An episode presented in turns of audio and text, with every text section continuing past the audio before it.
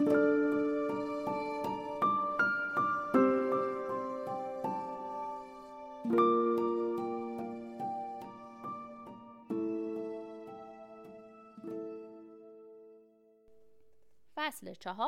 به دنیا اومدن ربات.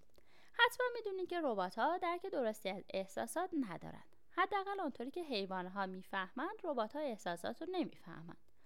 با این حال همونطوری که روز توی جعبه درب و داغونش نشسته بود، حسی شبیه به کنجکاوی داشت. خیلی کنجکاو بود بدون اون توپ گرم نورانی که به پایین میتابه چیه. برای همین مغز کامپیوتریش به کار افتاد و نور رو تشخیص داد. خورشید بود. حس کرد بدنش نور خورشید رو جذب میکنه. هر دقیقه که میگذشت بیشتر حس میکرد سرحال شده. وقتی باتریش خوب پر شد، به اطرافش نگاهی انداخت و متوجه شد توی جعبه بسته‌بندی شده است. روز خواست دستش رو حرکت بده، ولی فهمید که دستاش رو با سیم بستن. بیشتر زور زد. صدای هوم موتورهای دستش بلندتر شد و بعد سیم‌ها کنده شدن. دستاش رو بالا برد و جعبه رو پاره کرد.